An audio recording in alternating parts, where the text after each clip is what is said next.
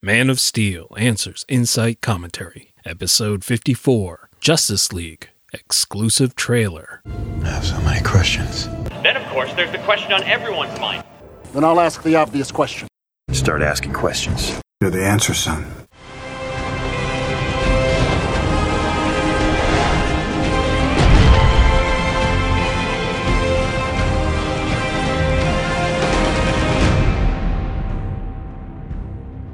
Welcome to Mosaic. I'm your D C Films apologist, Doc, and I cover a mosaic of topics for fans who love the Man of Steel and are excited by the Justice League universe. This episode, I react to four minutes of Justice League footage from San Diego Comic-Con twenty seventeen. This show dives deep into the Justice League universe for answers and insight as we celebrate the films that make up that universe. Reasonable minds will differ, but this is a show for fans who love D C films and who love to chew their food. Ha!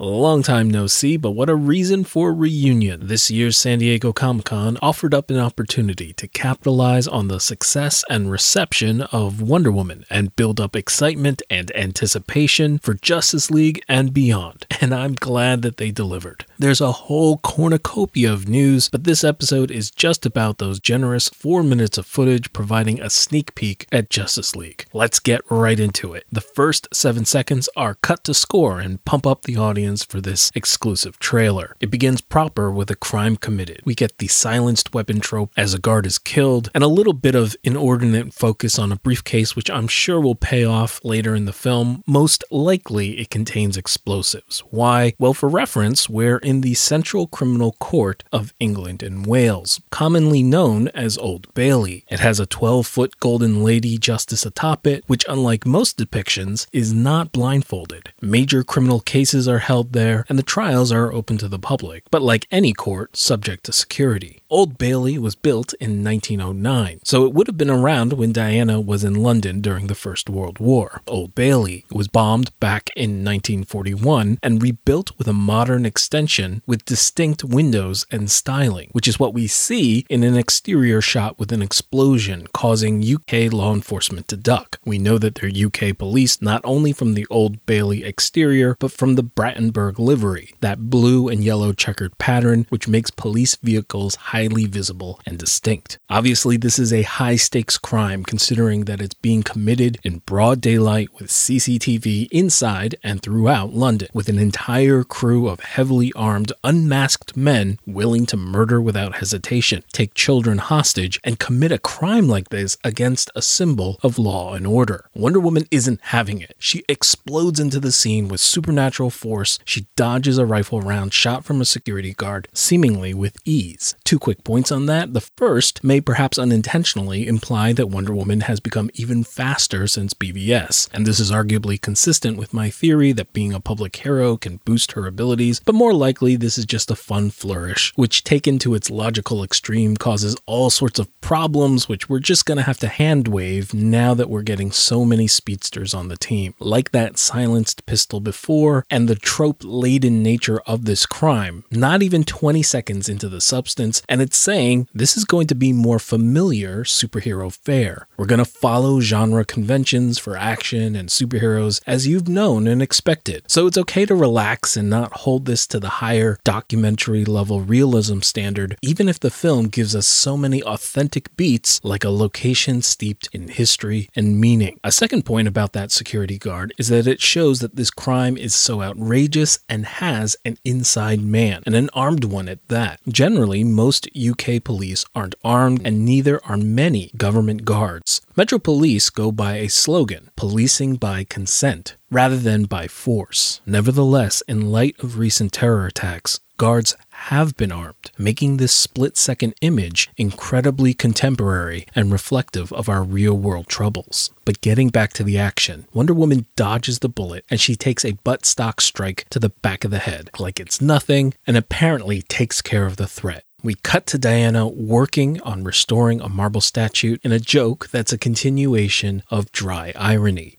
She isn't saying anything that's overtly humorous as a joke in and of itself. It's only with audience knowledge, participation, and interpretation does it become funny. We know what Diana was doing, and we know how thrilling and interesting it was. And with that dramatic irony, the line is funny. And while it's just a split second, if you want to get into it, there's still a lot to chew on. The joke is the juxtaposition of what we know and what Diana says, and that idea of juxtaposition continues throughout. At Old Bailey, we saw ferocity, violence, explosiveness, and strength. And here there is calm care, delicacy, and civility. We had the colors and exceptional chaos, and now the white and the completely conventional coworker talk. Armed security at Old Bailey and London terror is terribly contemporary and fixed by an ancient Amazon warrior princess. And here, an ancient artistic artifact is a picture of the distant past and fixed by a modern, fashionable young woman. Even within the statement, we can ask interesting questions like, is Diana still trying to say some sort of truth? Does she consider Diana Prince a different persona who didn't do anything interesting last weekend? And one last point on perception versus truth with respect to the statue she's working on. It's interesting that white marble has been the norm since the Renaissance. Artists like Michelangelo taking the bare stone at face value and emulating what they believed to be an ancient aesthetic, thus paving the way for neoclassicism and forever cementing lily white statues as our paradigm for Greek art. However, archaeologists have analyzed original fragments to find that they were traditionally brightly pigmented. In truth, the statues were polychromatic, with their eyes painted in and their subjects brought to life in living color. We can read into that some more some other time, but just briefly consider what that means from Diana's perspective, as she's seen on so many fronts how secondhand narratives shape history and what's believed to be true. As usual, I'm rambling, and I'm gonna ramble some more because the next shot gives us some more great juxtaposition. In the foreground, we have the Shard, the tallest tower in Europe outside of Russia. The Shard places us squarely in London and in contemporary times. If you dial back a decade, it isn't a part of the skyline. But over the River Thames, we see the one hundred twenty-three-year-old Tower Bridge, a landmark that appears in Wonder Woman's first visit to London. From it hangs a giant black banner, gently rippling in the wind, bearing Superman's crest. What Zack Snyder called the third character in Batman v Superman, the media, comes in a quick cacophony of overlapping statements about the demise of Superman. The world remains in mourning after the death of Superman. On a rainy evening, we see Superman's statue still shattered at Heroes Park. Moments earlier, Diana was restoring one statue. This one has yet to be repaired. There's a crime wave around the world. A Daily Planet headline also in the rain stating, "World Without Hope." As commentators ask, and where's the Gotham Bat? We see Gordon flipping the switch on the bat signal. The commentator continues, the masked vigilante has been a no-show, so Batman hasn't been responding to the call. Instead, we see him perched above Heroes Park, overlooking the scout ship, his intentions unknown. In terms of the plot, this period helps explain the preparations and upgrades that are going to appear in this film, which weren't deployed during his battle with Superman. We get the Age of Heroes line and a new perspective on approaching Themyscira. Urgency is created by the music and the dialogue. They need heroes, they have no more time, and something is coming. And we get our first shot of a boom tube, which appears as a vertical pillar instead of a horizontal portal.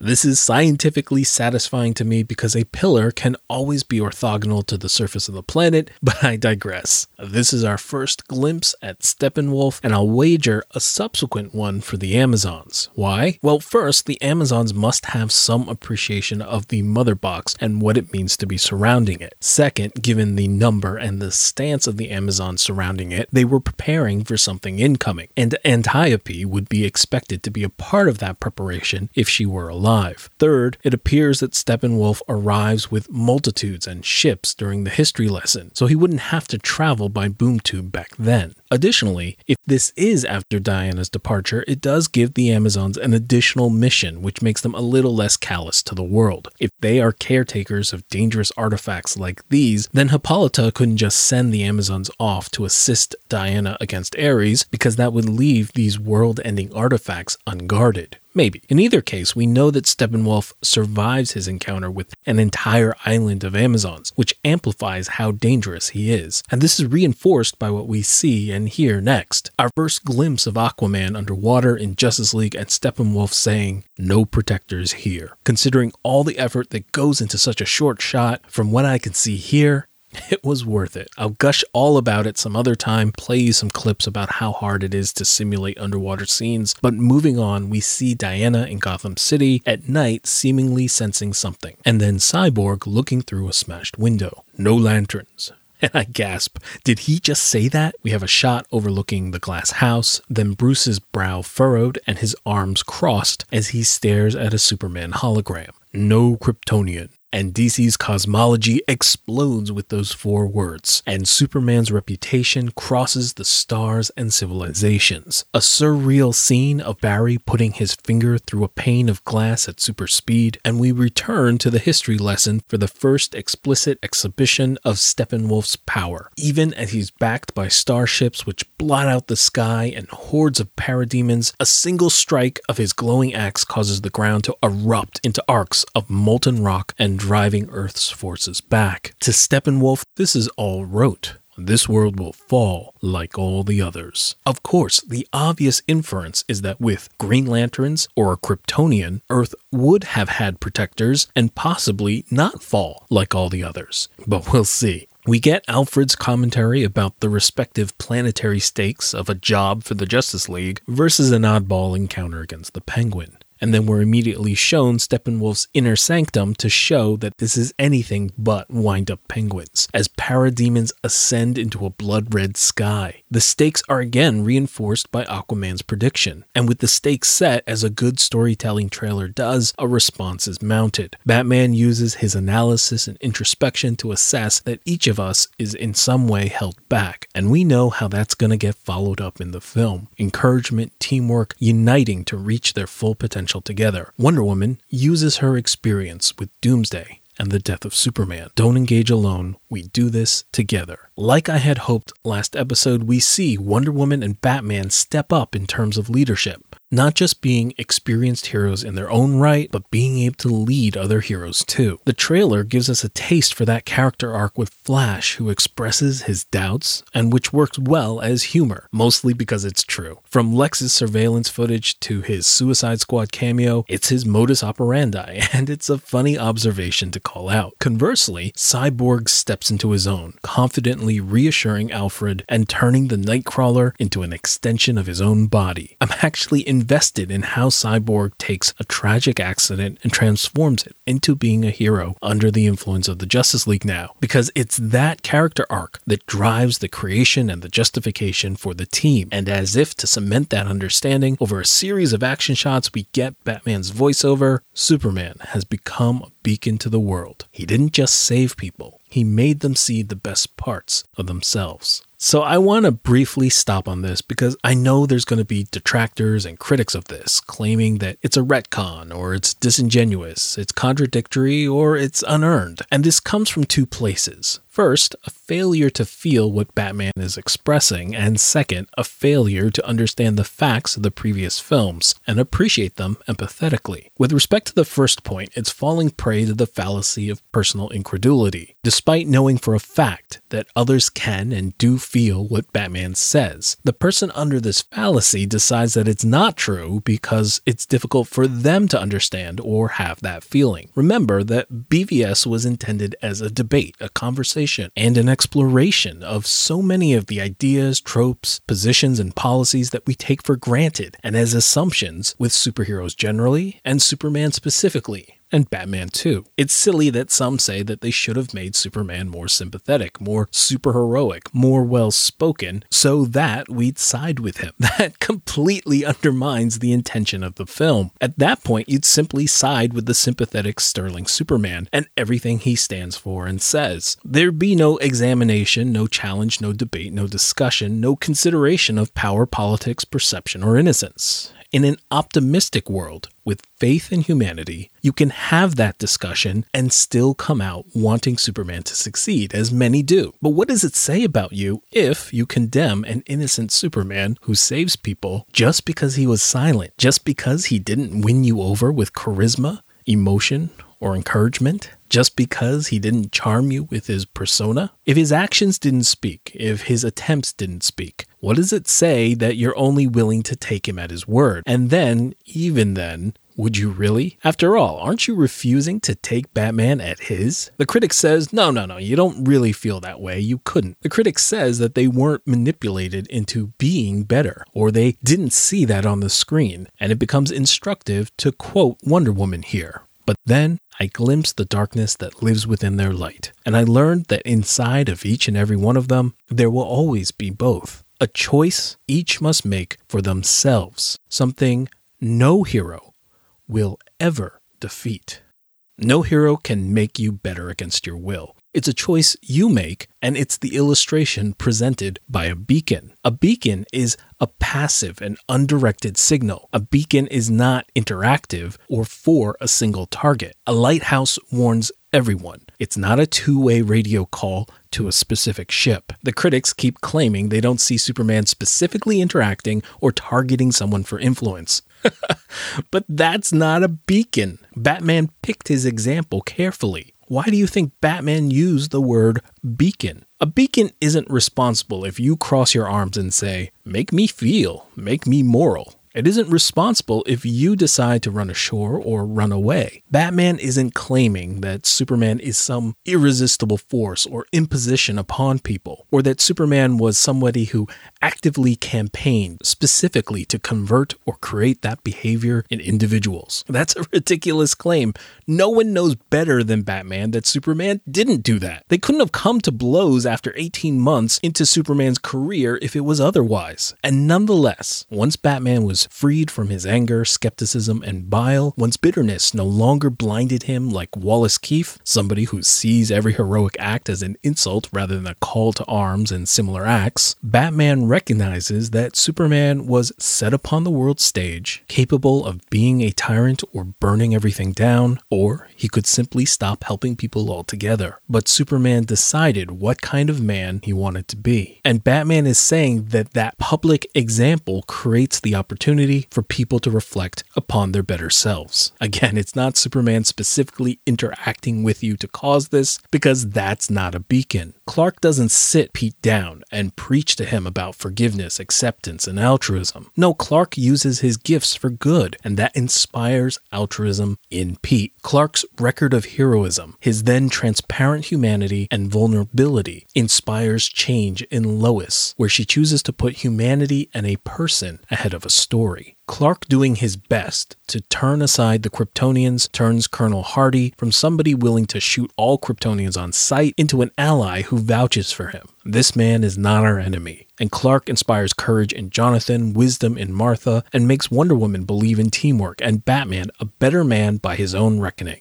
If those examples are too small, then let's look at the world at large. It's obviously our impulse to fear, doubt, and tear down. But you have to remember, for nearly two years, Superman was a source of wonder, awe, and pure benevolence. The world has been so caught up in what Superman can do. The love affair with the man in the sky. The beloved monument at Heroes Park. They say Superman's a hero. If you seek his monument, we lose a national hero. The facts are all there in all the films, both in story and out. People sincerely feel the way expressly put on screen and said aloud, showing that this is consistent and earned. Considering all the content behind the statement, the examples, the arc, the journey, the humility, the regret, and the current quest to meet that standard, it seems like it can only ring hollow if you start to discard all the evidence in order to make space for your criticism. And all that said, unless you're dead set to disagree, at a minimum, the statement indicates an intention that that be the case continuing onward.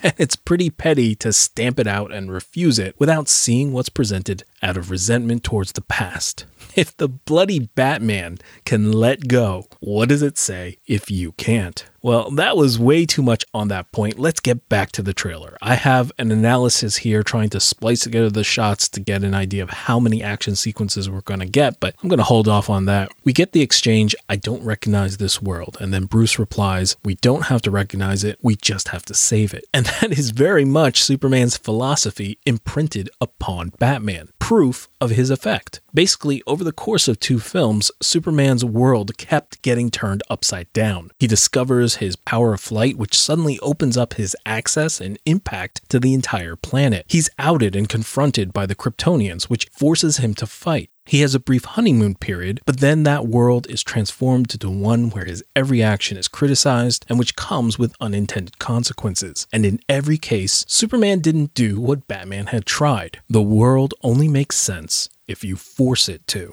Instead, Superman did not put upon the world his order and judgment, but instead simply sought to save it. Wonder Woman learned a similar lesson long ago. It's not about what the world deserves, it's about what you believe. And in no sense did the world deserve Superman, but he still believed it should be saved. He believed it so strongly that he died doing it. And the League believes it so strongly that they're going to try, even though, this is crazy, honestly, I think we're all going to die. And they're going to do it together. You can't save the world alone. Seriously.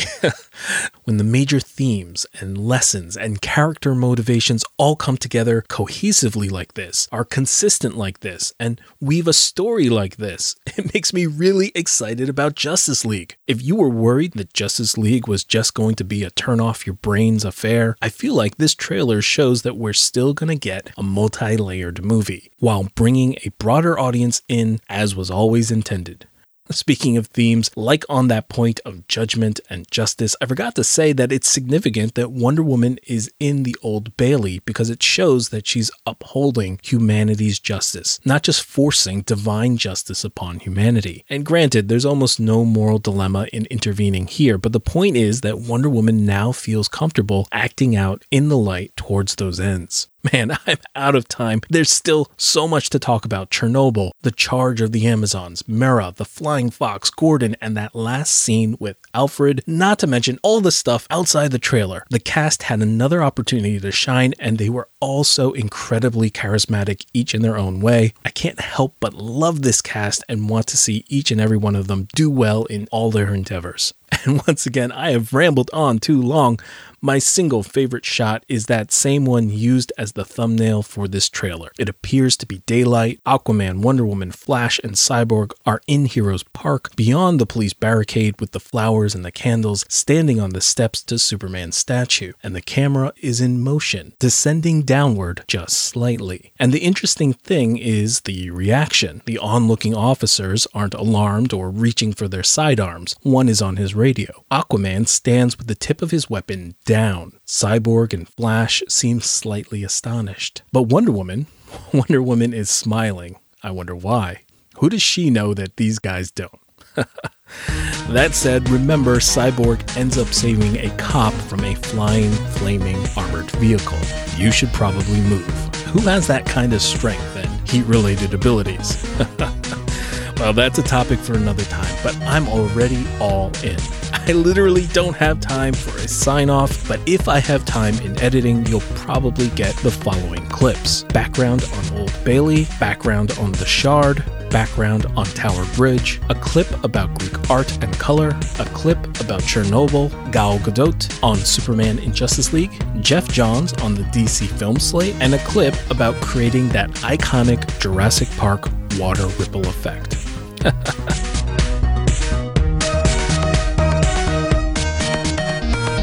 You're the answer, son. Most famous court in the world, and today it celebrates its one hundredth birthday. The Old Bailey is marking its centenary with a visit from the Queen, but before that, Mike Ramsden's been taking a look around. Mike Ramsden, B B C London News, at the Old Bailey, the most important criminal court in the land. There are eighteen courtrooms linked by imposing waiting areas that usually bustle with lawyers, the relatives of those on trial, and journalists. For a hundred years, these courts have been trying the most serious criminal cases, which have carried carried the most severe penalties. The Old Bailey is built on the site of the old Newgate Jail, and the gory past of that era has been preserved in the design of this building. This is the site of the condemned man's cell, which makes this Dead Man's Walk.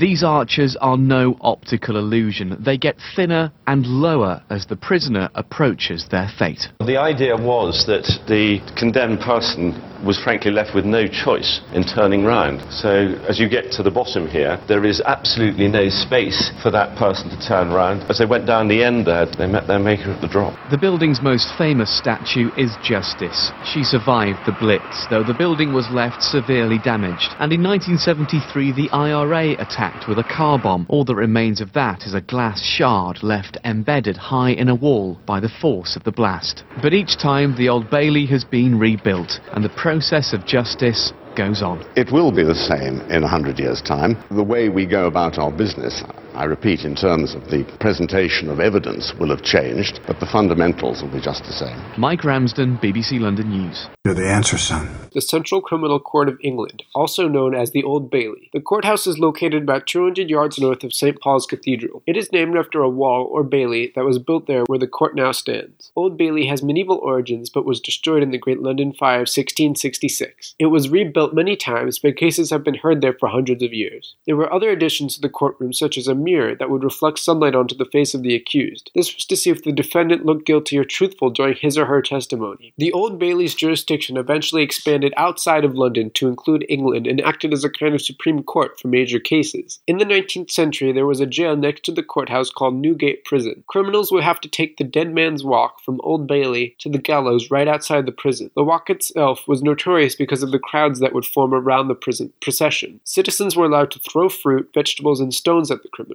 In eighteen oh seven, when one such crowd got too rowdy, a stand was overturned, killing twenty-eight people. After that, a secret tunnel was created that would ferry convicted men or women out of the jail without having to face the crowd. The Old Bailey has seen many famous old murder cases, and it is a still functioning courthouse today. You're the answer, son. It's three times the height of Big Ben, the equivalent of nearly seventy double-decker buses stacked on top of each other, and it cost one and a half half billion pounds to build. The Shard in central London is being officially opened today, and at three hundred ten metres tall, it's Europe's newest and tallest skyscraper. You can see why it's called the Shard. It's covered in eleven thousand panes of glass that never quite meet at the top. Built in just three years with money from the government of Qatar, it will be home to offices, restaurants, a hotel and exclusive flats, the highest apartments in Western Europe. The Shard has divided, you could say, splintered critical opinion. Some saying it looks as though it's landed from outer space, ruins the skyline, and would be much more at home in somewhere like Dubai. For others, the building is ethereal, magical, like a twenty-first century church spire. This building was not going to be a symbol of arrogance,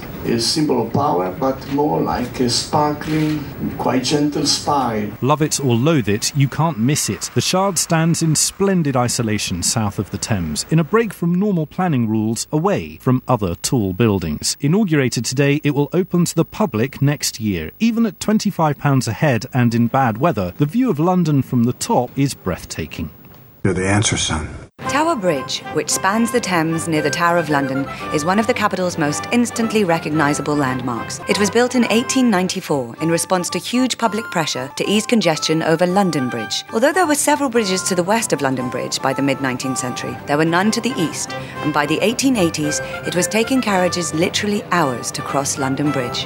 Plans for the bridge were controversial. It was feared that the bridge would staunch the flow of river traffic to Pool of London, the area of river further downstream from London Bridge. This was the commercial hub of the British Empire, and so it was essential that a drawbridge of sorts would be designed. In eighteen seventy-six, a competition was held to see who could design the new crossing. It was won by Horace Jones and John Wolfe Barry, son of Charles Barry, who designed the Houses of Parliament. Construction started in eighteen eighty-six and took eight years, and the result was the largest, most sophisticated bascule bridge in the world at that time. Bascule means seesaw in French. A bascule bridge is a drawbridge with a counterweight. Tower Bridge has two bascules, weighing one thousand tonnes each, which were raised using a hydraulic lifting mechanism powered by enormous steam engines. The steam engines were in operation until nineteen seventy-six, when the system was electrified.